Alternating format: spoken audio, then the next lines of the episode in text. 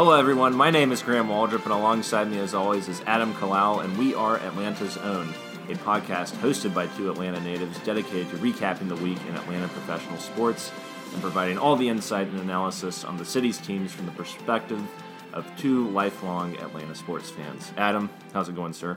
Graham, I'm doing great tonight. It's our first ever uh, prime time recording Friday night. Normally wait till Sunday, so got the whole weekend ahead of us. Big, big, uh, big week in Atlanta this past week. Absolutely. We got the first game ever at SunTrust Park. We have uh, Atlanta United actually happening right now. We're watching the game as we record, which is always fun. Not to mention we lost a bridge this week. We did lose a bridge. I drove a collective four and a half hours today from Norcross back to West Midtown, back and forth, back and forth. Pretty miserable. That's a lot of driving. You know, the, the Braves are pretty stoked about this whole bridge thing because were they still at Turner Field? Like, there was only pretty much one way to get to Turner Field, which was right where the bridge collapsed. It is, But now they're like, oh, Cobb County, there's like eight different ways to get there. Right, and it is interesting too. I mean, I wonder how this is going to impact the Hawks. You know, conceivably, if they make the playoffs, are there going to be like 500 people there because you can't take 85 to get to the stadium? Yeah. I guess it's going to be up to guys like us that won't be affected by that. Right, exactly. the stadium to go to the games. The city guys. Yeah. Already live in there. I mean, I suppose that's what 285 is for and all that. I reckon. Uh, today's episode. I think people would like our Graham and Adam discuss the different interstates in Atlanta Yeah. podcast. uh, yeah, if you wanted to listen to that, you're you've been yeah you you are tuned into the right show. Let's see. On today's show, the primary focus of conversation is going to be on the Braves as the start of the regular season is right around the corner. SunTrust Park is just opening up its first exhibition game tonight, and uh, so we've done a lot of research. Adam's been crunching the numbers. By far the most research I've done for this show, um, and it only included one Wikipedia page, so my brain is quite sore right now. A little overloaded, right? Yes. Need some more alcohol to take the uh, take the edge off, Indeed. perhaps.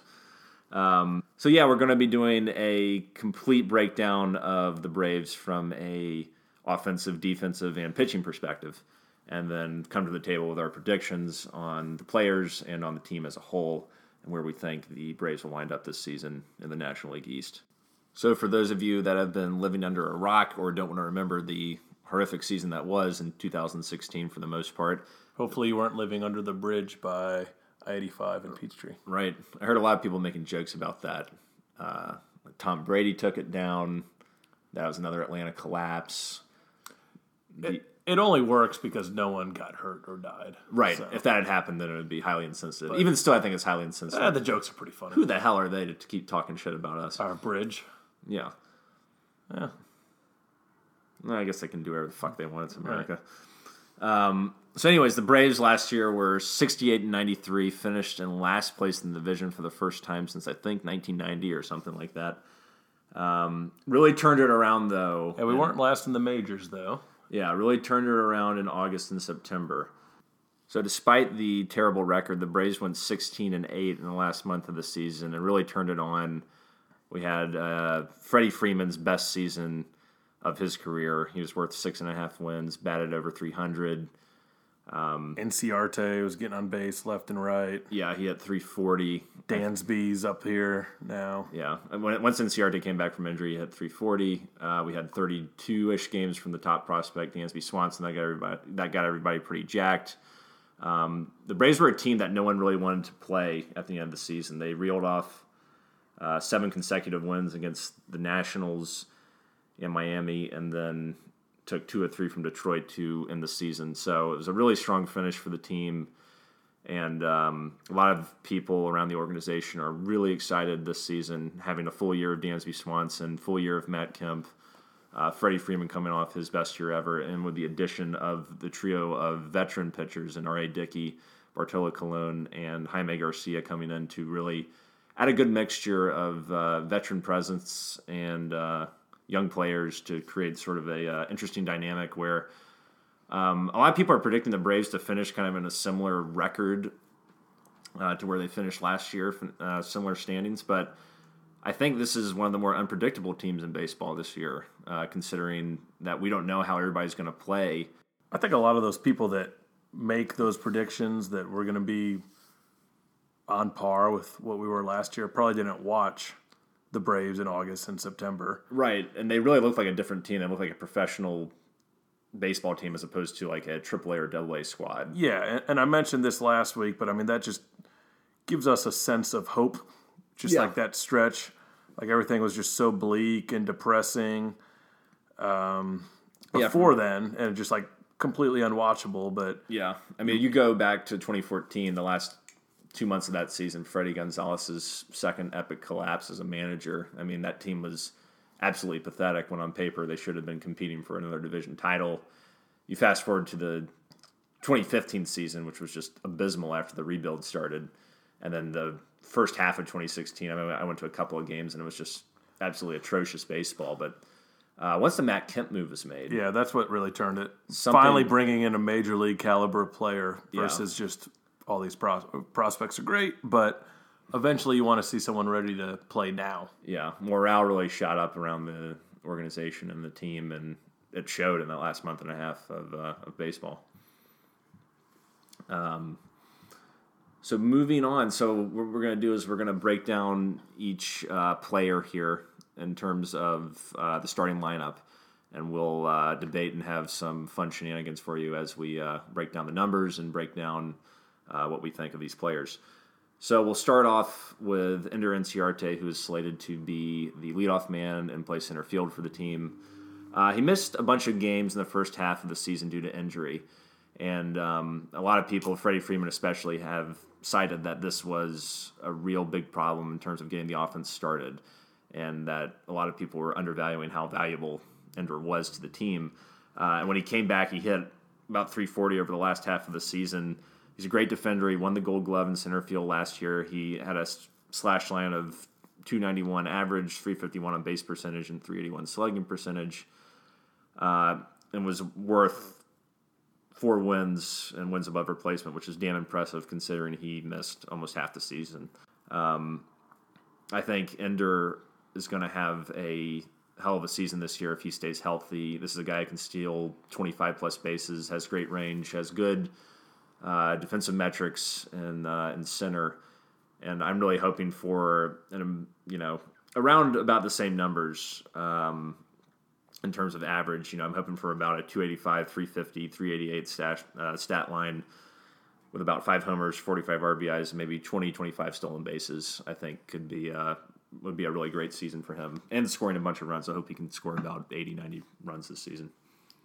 So, tendency that I always have to do is to compare what we have now to what we had in the past and uh, what we could have had via trades and what have yous. And we think when we let uh, Heyward, when we traded him, like that he, like we always thought Heyward was the future, but arguably Ender, no, not even arguably, he is the better player than Jason Heyward right now.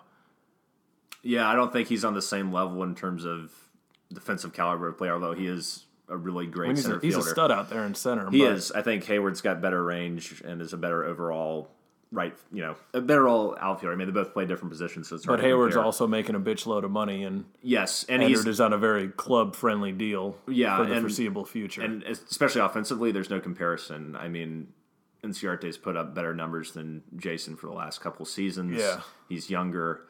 He's, um, you know, I'm glad we have him on the team to be a true leadoff hitter. I mean, in the Jason Heyward era, you know, he was asked a lot to be the leadoff guy and be in a position where he wasn't really comfortable being, um, especially after that 2012 season when he had a, like what was it, 28 bombs and was really a source of power Yeah. for the offense. And then it's like, hey, what the hell has happened to him, by the way? with Heyward, Yeah, like how has he dropped off from that to what he is now? uh, it's The pressure, maybe. it's hard to quantify. I think he was put in a position where he didn't feel like uh, he was in a position to succeed. The pressure mounts. You know, you signed that huge deal with uh, with Chicago. What was it, seven years, hundred eighty-eight million or something like that, and he hasn't lived up to it. Um, you know, he still played elite defense, but offensively, he's not what was projected to be in terms of being that elite cornerstone franchise player. So. It's a sidebar, but nonetheless, I'm happy with Ender Mm-hmm.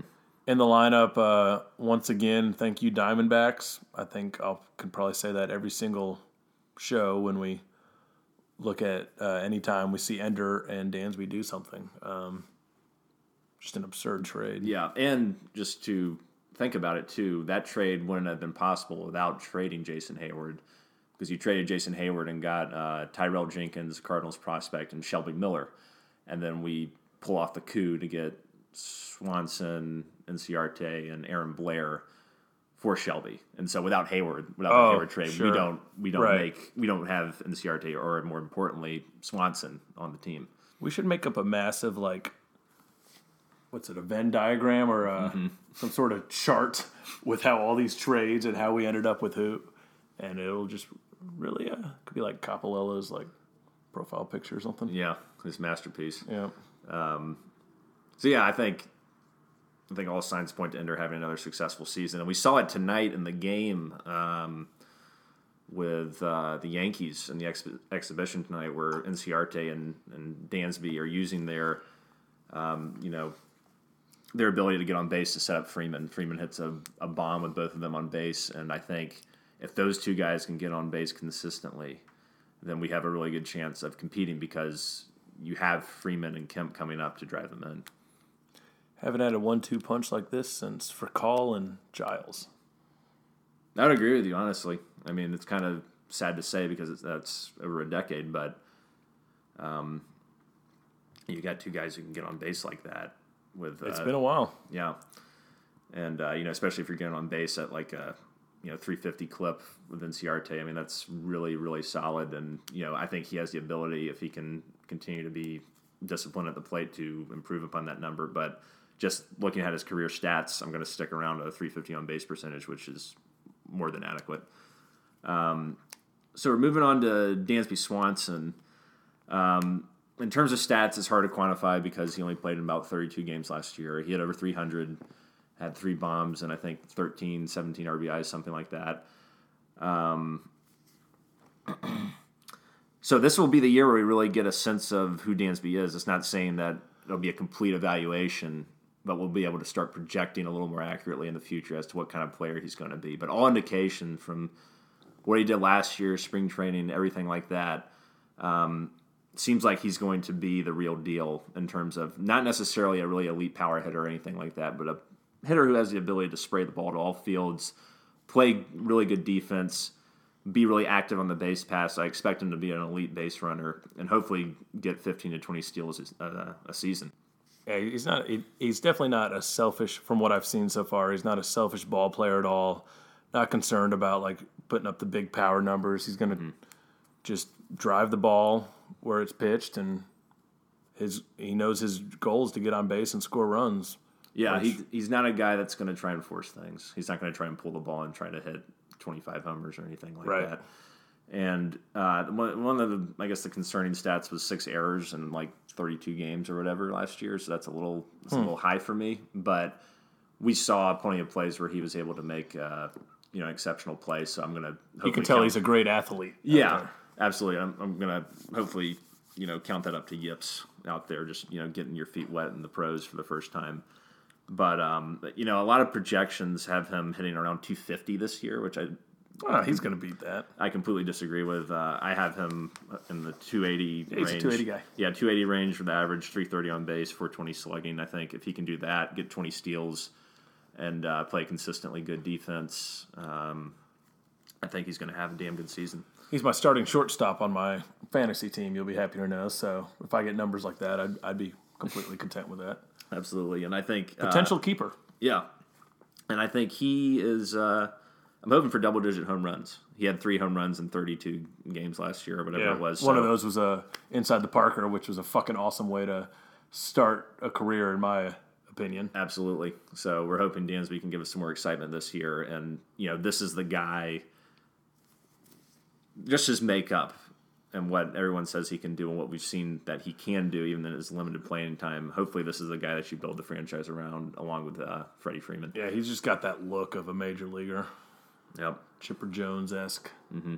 Kind of reminds me of Jeter, just because of the shortstop thing. I'm not Yeah, comparing him to that- Jeter. That's the comparisons he's gotten from a lot of Yeah, people. Though. but body type in terms of the player he is, you know, Jeter wasn't a big power guy. Yeah. You know, played great defense and just got on base like a madman. And was able to hit the ball to all fields. So If he can be our Jeter and win us five World Series, then That's another one. We- We've already like completely forgotten about Simmons. oh Andy, yeah, Yeah, yeah, like that was our shortstop of the future, and yeah. I think we've I mean, uh, defense. It's hard to touch Simba, but From an offensive perspective, Swanson a projects, lot more upside. Yeah, projects to be a better player than him, and even though Simmons is kind of like that once in a generation defender, you know, and Swanson can't live up to that. I don't think. I mean, I think hardly anyone can. Um, that's not too concerning for me. If as long as he can No. play adequate defense, which I think he certainly can, and hopefully a little bit above average, and put up consistent offensive numbers, we'll be in a good spot. Yep.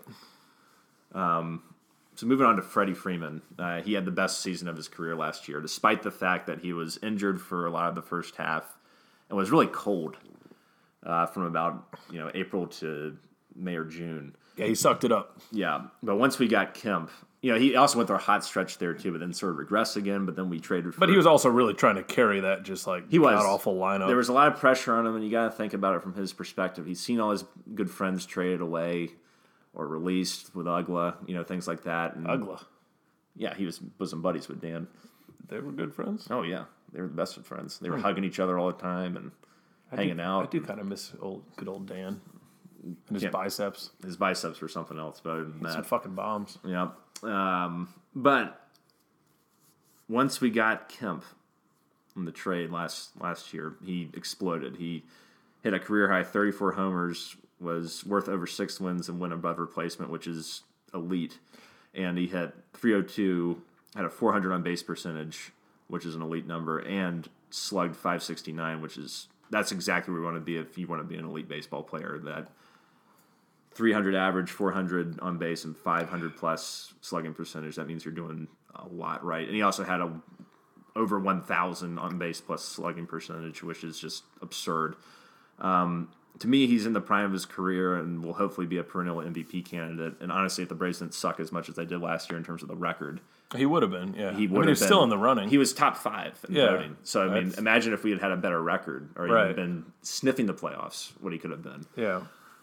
And also, once again, looking back on the past, this is another of those things. Our decision there was that was a huge thing in probably 2013 whether to give Freddie the big contract or Or Heyward. Hay. Mm-hmm. We made the right decision there, huh? Yeah, and people can talk shit about Frank Wren, but I mean, I think he made the right decision there in terms of who you're going to extend. Kudos to Frank on that one. Yeah. Um, and, you know, people can say what they want about Matt Kemp's defense, which isn't good, or his on base percentage, which also isn't good. He's good. lost some weight this year, though. He has, but the mere presence of what he does for the rest of the team around him Everything. has transformed transformed this team's play Yeah. and especially Freddie Freeman because he was finally, and this is something that sabermetrics can't quantify, is the mental health of a player. And I think Freddie was not doing well. You know, not that he was like insane or anything like that, but I mean, it, it's got to wear on you. These guys aren't machines. You know, we we kind of view them as just guys that play baseball for three hours and then you know why should they bitch about anything with all the money they're making? But it gets hard out there when you're losing every day and you don't have anyone to support what you're trying to do. We got to think how many assholes are there like us that just out here like screaming at these players day in and day out for not constantly producing. Right. I'm sure they hear that every now and then, and Oh, the, yeah. the pressure will build on them. Yeah, and I think Freddie was was feeling that, especially being you know saying, "Hey, this is your franchise now, but you don't got shit to work with." Right. Um. So yeah, the presence helped with Kemp because we saw last year that the threat of Kemp, opposing pitchers could no longer pitch around Freddie. Yep. Imagine now a full season of this, and Freddie shouldn't suffer really any regression in his numbers, even though a lot of uh, stats and projections are, you know, projecting him to still have a really good season, but not where he was. I disagree because I think he really came into his own last year. Um, you know, I, I really think he should be where he was and maybe even exceed the ex, the the stats that he had uh, last season. And also, if you think about with a He did miss some time too, so yeah, exactly. And you think with a full season of Swanson and Inciarte, I expect his RBIs to go up by 15. And, you know, he had his best season defensively as well, saving eight runs, which also contributed to the high wins above replacement. And even though a lot of people will say spring training numbers are irrelevant, he hit 524 this spring. Um, so say what you will, but that's another worldly stat. He's seen the ball already. Yeah, and I, I tend to buy in the optimism that Freddie has cemented himself as an elite player, not only at his position, but throughout all of Major League Baseball. Uh, so I predict another 300 average for him, a 410 on base, and a 575 slugging percentage with 33 bombs and 105 RBIs. I I think that is absolutely doable for Freddie. I remember early last year, Freddie had like 10 home runs and like 13 RBIs. Yeah, Because who was that? he's just hitting solo home runs. There was that dude that we got from the A's, our second starting second baseman last year, our starting shortstop as well. Oh, oh God! God, what were those Aybar. guys' names? Had Erick Aybar. Erick Aybar. Yeah. Just complete garbage. And that was our leadoff hitter last year, the guy batting in front of Freddie, and he was just an automatic out. So, yeah, I mean, if these guys are getting on base, then Freddie's, I mean, those numbers could be even higher than that. Yeah, no, I think he's going to continue to have an excellent career and have another excellent season. And I think we're looking at the advent of his prime, and that should get everybody really pumped. Yep. Uh, moving on to Matt Kemp, who's projected to bat fourth in the lineup, um, had a okay season last year. I mean, you look at the 35 home runs and 180 RBIs, and you immediately think, "Oh man, you know, amazing season." But only hit 268 with a 304 on base percentage, which is really weak. So that means he's not drawing a lot of walks. He's not getting on base as much as he should. Um, but as we mentioned, his mere presence Power presence.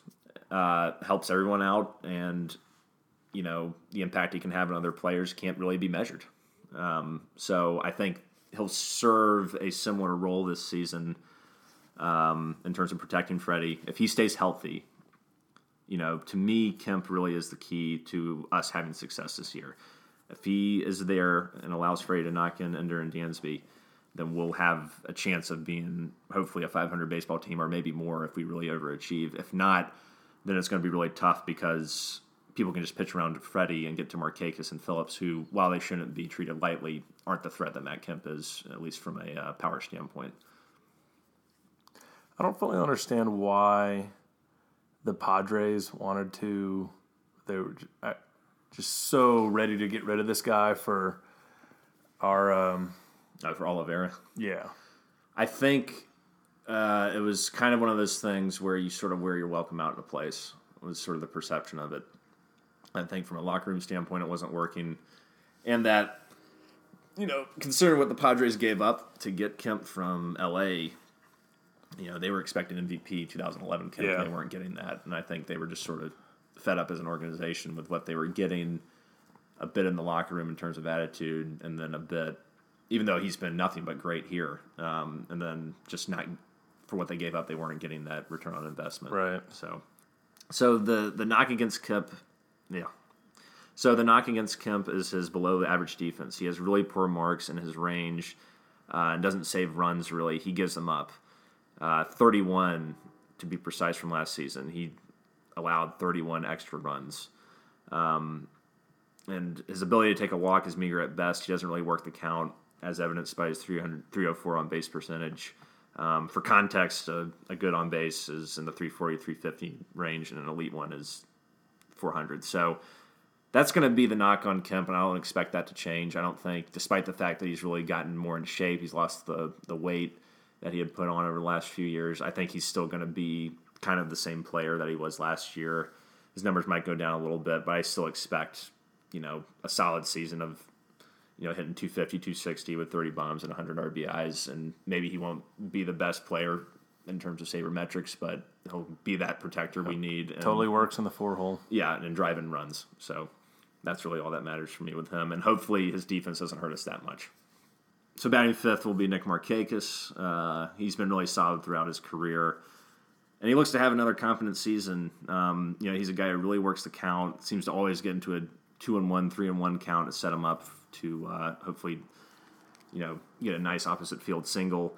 Uh, his power went up. You know, when he came here in 2015, he was coming off neck surgery, and he only hit three home runs. He had 13 last year, so the power's come back a little bit. Um, solid defender. His arm strength isn't what is what it was in Baltimore, but he's he's not the same liability that Kemp is in the other in, in left field. So I hope to that just Nick has another solid, dependable season that we're accustomed to seeing from him now over And the last two. Seasons. He was one of these guys. I remember when we signed him, because this was before 2015, when we were clearly I think this is the 2014 off season we signed him. So this is preparing for the 2015 season. Yeah, yeah, So it was like the year coming in, we knew what we were doing. We had mm-hmm. sold all of our assets off, and everyone was just questioning the signing. Like, what direction are we actually going? Why are we trading all our best players, but then signing this guy and paying him some money? But I mean, he's just one of those veterans you got to have in your squad. And having him now coming into this season where we kind of want to be respectable now, Right. at least 500 and i mean having a guy like nick is uh, exactly what we need and i'm sure he's taught these young guys a lot about just how to be a professional Yeah, and, and it was interesting that signing, but I'm I'm okay with it. It is kind of weird when you're rebuilding to sign this kind of on the wrong side of 30 outfielder. It is a pretty team friendly deal, yeah but um, there's worse deals out there Absolutely. It's not like we really overpaid for him or anything like that. So, um, so I hope for him to boost his batting average a little bit, 274, get on base at like a 360 clip and about a 380, 390 uh, slugging percentage. Um, Brandon Phillips is going to bat sixth, and this is um, where the lineup starts to get a little, I wouldn't say questionable, but given Phillips' age, um, you know, he's also another guy who doesn't get on base a lot. Had a 320 on base percentage, not drawing enough for walks. His defensive range is still pretty good for his age, but has definitely declined as he's gotten older. He's around 36 years old. Um, one of the things can still hit though he can still hit, and we're only paying him a million dollars. So if he has like a really atrocious that's season, an unbelievable deal yeah, then so be it. And then hopefully Albies is ready to take over, you know, sooner rather than Yeah. later. But something this kind of reminded me of something that we did in the past, even though it's a, totally different in some ways in terms of money and what we were expecting.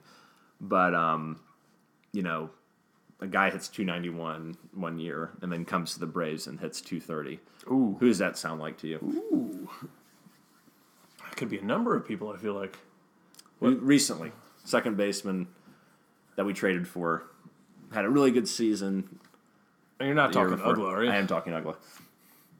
Ugly hit 291 at one point It was like 287 or 8 or something like that. The year before we got him. Of Yeah. course, the expectations were entirely different for oh, Ugly, Uggla. that, that first year we got him though he also hit like was that his like 32 game yeah. streak with so us he, so he had a good he had a couple good years he had a good us. month he had a good month and a half pretty much Yeah. with us out of like four seasons.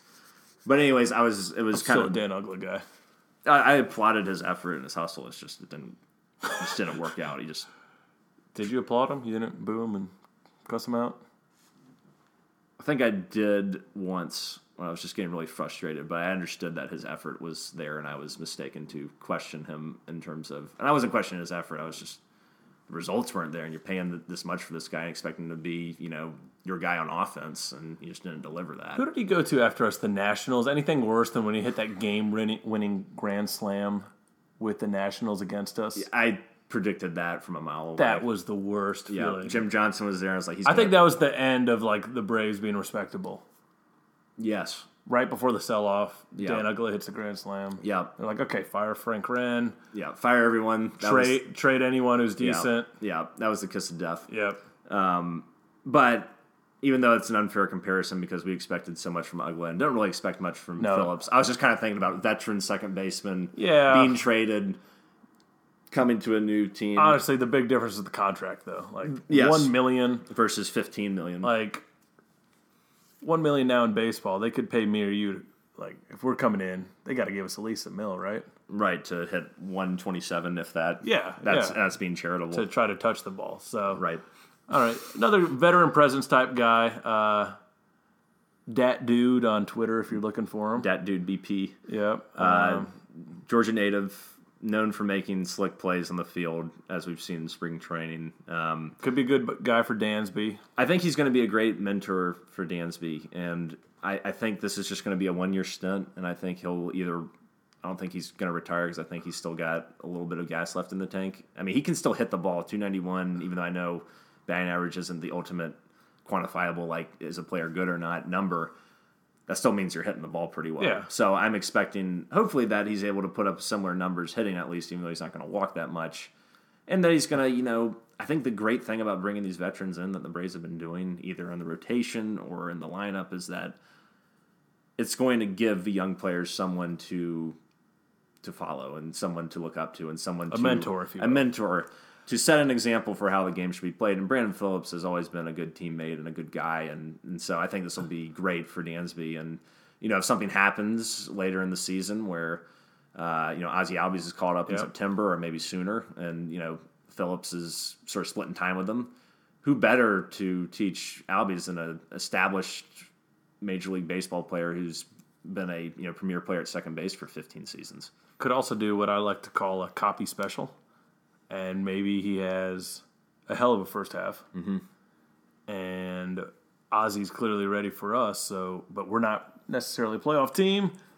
Trade him off for some more prospects, and we just got two more prospects for one million bucks, basically. Yeah, so either way, you know, there's some good opportunities to come Yep. from Phillips being here. All right, so batting seventh and slated to play third base is Adonis Garcia, who's been on the team for the last two years. Uh, came up about with 58 games or so left to play in the 2015 season and hit 10 home runs in those 58 games. So people were getting a little excited about his power. Um, hit 277, only had a 293 on base percentage.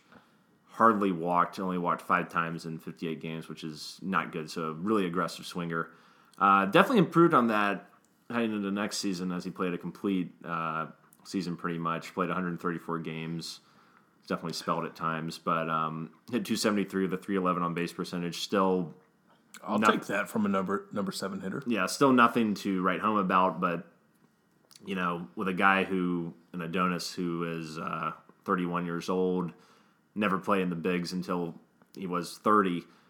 Clearly, Donnie is a stopgap for either Rio Ruiz or someone else to eventually take over the third base position. but also serviceable. And Graham, I've noticed you tend to take the negatives on these players, pointing out his less than acceptable on base percentages and what have yous. But I mean, the guy's only been in the majors a year and a half. He's got uh, 24 homers to his name. I think, though, considering his age, I don't see a lot of room for improvement from what we're getting. Julio Franco, does that name ring a bell? He didn't exactly improve as he got older. Oh, he did. You think so? Oh yeah. Let's do a quick stat check. All right, let's let's look up Dun, Julio Franco. dun, dun, dun, dun, dun, dun, dun. Um, Stats. no, Dun, dun, dun, dun, dun, let's look up Julio dun, Franco here, dun, dun, dun, who played 23 years. Son of a bitch. and is still playing. Probably somewhere. Okay, so let's look at when he came to the Braves because that's what we care about, right? So just for context, Julio played from 1982 until 2007. That's absurd. For those of you keeping track out there, that is 25 years, which is 2007. Absolutely ridiculous. So let's take a look at his stats here. He played on one, two, three, played on seven different teams. Came to the Braves in 2001 And hit and 300. hit 300, but he only played in 25 games, so don't get too excited. Next season, he played 125 games and hit 284. so that's better than what Adonis did. Yep. 294 the next season. 309. Look at that on base percentage, 372 in Stud. Damnation. His, his WAR wasn't that great, which must, you know, so which you can attribute to maybe defensive struggles, but hit 309 the next season in 2004, and then regressed in 2005 with a 275 on but base. that's when he's like 44. yeah, So the point being 31. yeah. But how many guys are going to be like Julio Franco? I mean, he's clearly an outlier. No one plays 25 years in, in baseball anymore. No one plays freaking three decades. But Adonis has only played a year and a half. But he, So, but keep in mind Be that as he may, what, what year he is. Adonis didn't start playing until he was 31, whereas Julio Franco started playing out of the womb pretty much. I'm sure he was Adonis was playing somewhere before he was. He was. Play, I'm talking about in, in MLB though, and I think that's the, the key component here is that Adonis has only played two years in base in professional Major League Baseball, and he's 32 years old. There's not a lot of room for improvement here. But for the most part, for what the Braves have had over the last five years of hitters, a guy hitting 273 with power potential, batting number seven, we'll take that. Yeah, it's not. It's not what you want from a like. Obviously, third base. That's a you expect a lot more uh, production out of that Right. position, but he's not going to kill us. Yeah, I maybe not at the plate in the field. He's hit or miss. Um, let It is it is hilarious that like he was just garbage at the beginning. Like that's why he got sent down this past like in 2016. It's because of his defense. Yeah. And then he goes back to the minors. We're trying to teach him to play left field. He gets called back up to the majors, plays third base, and then he's a stud defensively. He was all right defensively. Still was. He improved he, im- considerably. he improved. Still gave up uh, ten runs last year. Um, in terms of defensive runs saved, in terms of the average, but was- that that's for the whole year. What was it after he returned from the minors? I didn't check that, so I was just looking for the whole okay, year. stats Mi- guy. minus stats guy. mi- Okay. minus ten defensive runs saved. yeah, last- stats don't. Yeah, that that was probably all before he went back. That was over actually his entire playing career. So minus ten Alternative facts. alternative facts, probably. Um, but Point he improved considerably defensively after going to the minors. from the eye test, yeah, I, I would say so. Yes. And it'll be interesting. I mean, you know, we know he's not going to draw a lot of walks. He's not going to get on base as much as he could. But I like his pop. I like his attitude. He doesn't complain. He, he does what's asked of him, and hopefully he can continue to be a solid contributor and drive in some runs, hit a couple of homers, and uh, keep the seat warm for Rio Ruiz or whoever we want to eventually get in here at third base. Moving on to Tyler Flowers, who's projected to be the uh, starting catcher. Graham, you're a big Tyler Flowers guy, aren't you? Not the biggest Tyler Flowers guy, although I will admit he had a really good season last year for him. Hit 270, um, had on base of 357, and a slugging percentage of 420, which is definitely uh, an outlier in terms of his career numbers, where he's normally a uh, 230 hitter, definitely below that on on base and slugging. So um, I definitely see, yeah, he's only a 302 on base percentage for his career, which is certainly alarming. Quite shitty at throwing out runners as well, isn't he? Yeah, he's terrible at throwing out runners. He only caught three of 60 base stealers last season. And so, I'm pretty sure Gabe Peacock did better than that. yeah, I'd imagine Gabe, Mustang year uh, when we were nine years old at Medlock Park. yeah, our good friend Gabe Peacock played uh, catcher for our traveling uh, baseball team when we were little 9 and 10, 11 and 12 year olds. Great, great at blocking the ball, but he could barely throw the ball past the pitcher. Yeah, it always like double hop to the second baseman. And when I see Tyler Flowers throw the ball, I kind of think about that. Like this, this game tonight, he almost got Brandon Phillips's balls taken off. He threw the ball so far Up the line. up the line that Phillips had to catch the ball, and as he's in midair, the the runner sort of goes right under his legs, and his helmet runs right into his balls. So Flowers is going to be a little inaccurate in terms of how he throws the ball, and you know you could tell Brandon was not uh, pleased at all. No. he picked up the other guy's helmet, which fell off, and was like, "God damn it!" You could just see it in his Yeah, eyes. he was pissed. Yeah. So Tyler's got a little pop though. A little pop. yeah, I I and his, his He's, he's better than AJ Pierzynski. at least last year. Uh, you know, Flowers was expected to be the backup catcher last year when Pierzynski wasn't repeating the you know amazing season he had in 2015. Flowers took over the starting job mostly. Uh, he had a 366 uh, average in terms of um, batting average with balls in play, which is a, which was a career high. I expect that to go down considerably. I expect him to kind of go back to where he was for his career just because of his age. And How old is he? He's uh, he's in his Mm-hmm. early thirties. You're really hating on these early 30s baseball players, aren't You you? just get to that point when you haven't played that. much. 31. Okay, he's thirty-one. Considering his age, prime. though, and considering how he's played, He's grizzled. he's never done as well as he's had. The the last time he was, you know, even put up numbers even close to this, which he hasn't across the board. But the last time he, you know, the highest batting average he had before his he came average here has been quite was shitty. 241. Yeah. He's never had a on base percentage over 300 in terms of playing a full season. So to me, the odds are against him to repeat this given his career stats. I'll agree with you on this one. So I don't expect him to repeat last year. I hope I'm wrong. Uh, but I expect sort of going back to where he was with like a 240 average, 300 on base percentage, 380 slugging. And I expect us to be absolutely, and I think this is one of the areas where we will get torched this year is having, you know, these fast guys in the NL East like a Trea Turner, a Harper, um, and other guys like that. Uh, Dee Gordon just stealing over our asses all season because Tyler Flowers can't throw out anybody. Three of 60. Well, at least we got Julio's pickoff move to counteract that. Well, I think there's that, which is You nice. think R.A. Dickey has a good pickoff move? well, I was actually about to bring that up. Is that you know R.A. and Bartolo aren't throwing that hard, and Jaime Garcia doesn't light up the radar Oh, gun mama. either. Yeah, that's so if those guys let people on and Flowers is catching them, there's an open invitation to steal a base. I could see R.A. just throwing knuckleballs over to first base and getting past Freddie. Yep. Freddie's going to need to get a uh, one of those special catcher's gloves Yeah. that Suzuki's going to have to use this year. Yeah, that's a good point. With uh, that, we we have some slow ass pitchers. Yeah, so if you combine that with you know below average defense from Kemp and things like that, and then uh, and then you got a guy who can't throw out anybody and is not the best framer in the world in terms of pitches. I mean, defensively, we could definitely struggle this year. But so comes with a rebuilding year, and and catcher really is that one position in the uh, organization as a whole where we don't really have that next guy. we never have. Remember when Christian Bethancourt was that guy? Yeah, I remember when he was. And now was a pitcher.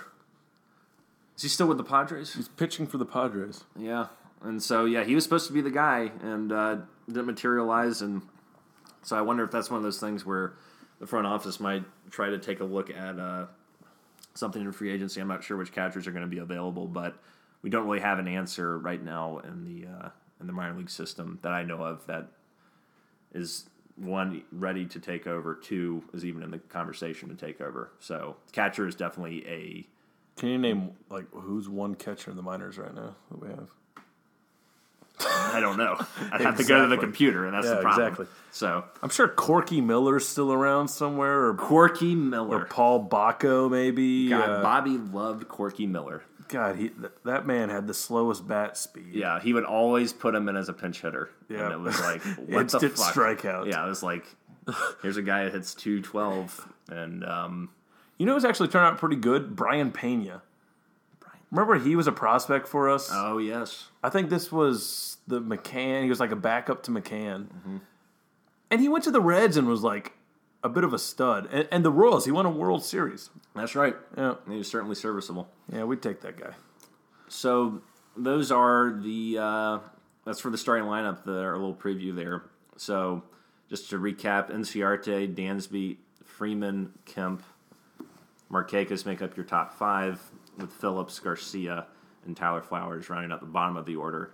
And that's where we start to have more questions, particularly with Adonis Garcia and Tyler Flowers in terms of their offensive contributions, and especially with Flowers on the defensive side, along with Kemp. I would say Flowers and Kemp are your defensive liabilities. Freeman, Inciarte, and Dansby are the key to us scoring runs. If those top two guys get on base, Frey drives them in, or, or Kemp does, then we're in business. And then whatever Marquez and Phillips gives you is icing on the cake the bottom of the lineup is a mystery in terms of how they're going to perform if they're going to be able to actually produce anything that's uh, worthwhile. And we've also learned that Adonis is our most controversial Brave, at least on this podcast. Absolutely. There will be plenty of shit talked if he is really good or really shitty. So the bench is definitely thin. You got guys like Travis d'Arnaud and Jace Peterson. Actually, Chase d'Arnaud, Graham. fuck. Well, Chase d'Arnaud, not his brother Travis in New York, and Jace Peterson. These two are kind of uh, super utility guys, and then you got uh, Kurt Suzuki as your I'm a big, I'm a big fan of. we might have to get into a discussion here in a second. And then probably Bonifacio, Emilio Bonifacio rounds out your your bench. So no really big power hitter to come in late in the game to try and hit a homer for you to put you over the edge. Um, Yeah, the power is a problem. Yeah, decent speed from Bonifacio in terms of plugging in a pinch runner. Um, I like having Jace. I think he's definitely the best player on the bench in terms of you know utility guy who can come in and play re- regularly if someone gets injured. Yeah, he's the only guy. Like generally on a bench, you'll have like one guy that you're like, this guy could be a starter, mm-hmm. and Jace is pretty much that only guy. Yeah, he's the next man up for sure. If someone Unless down. we're talking about Kurt Suzuki, because our other option is Tyler Flowers. right. So tell me what you like about Suzuki. I think I've drafted him on my fantasy team for like five years in a row, and he always gets me a lot of bombs. So I've never actually watched the guy play, but I'm basing it solely off that. Yeah, he has. He can hit a little bit. For a catcher, there's not a lot of offensive minded catchers. Yeah, he'll hit nowadays. 240, 250. He has a shitty, shitty, shitty on base percentage in terms of his career, only 311, so he doesn't draw a lot of walks or get on base that much. He was, it was only at 301 last season, which is atrocious. Uh, he's also been historically shitty at throwing out base stealers and only caught 12 of 52 last season.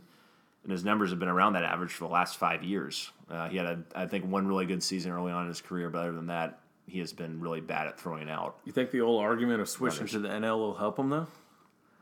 Why would that help him? I don't know. Works for pitchers, maybe it'll work for catcher too. I don't see the. Uh, No correlation. no, I don't see the correlation there because, you know, for a pitcher, you're not dealing with an extra batter. For the catcher, you're still dealing with guys who can get on base and steal you blind if you suck at throwing them out. Uh, my greater point is I'm more excited about Flowers Suzuki than Pierzynski Flowers. So I see it as progress. I see it as about even in the sense that, well, I guess Pierzynski didn't really have a good season last year, but He was garbage. yeah, I think I think we can both agree that that catcher is definitely our shittiest. Um, and will be for the foreseeable future. yeah, shittiest position and could definitely be a uh, point of embarrassment, disappointment, and um, lead us to not winning as many games as we could because of poor framing, inability to throw out runners, and probably below average performance at the plate. Or it could be a pleasant surprise. One can only hope. So that wraps us up for part one of a special two part Atlanta Braves 2017 season preview. Uh, coming up next, we will preview both the starting pitching and the bullpen, along with our prediction for the overall season. So our social media information, um, we have a Facebook page at Atlanta's Own Sports Podcast, and we have a Twitter at ATL Zone Sports. And subscribe to us on iTunes and spread the word. Tell your friends about the show if you really enjoy it and think they would like hearing uh, two drunks rant about Atlanta sports. For Graham Waldrop, I'm Adam Kalal. Hospitometer.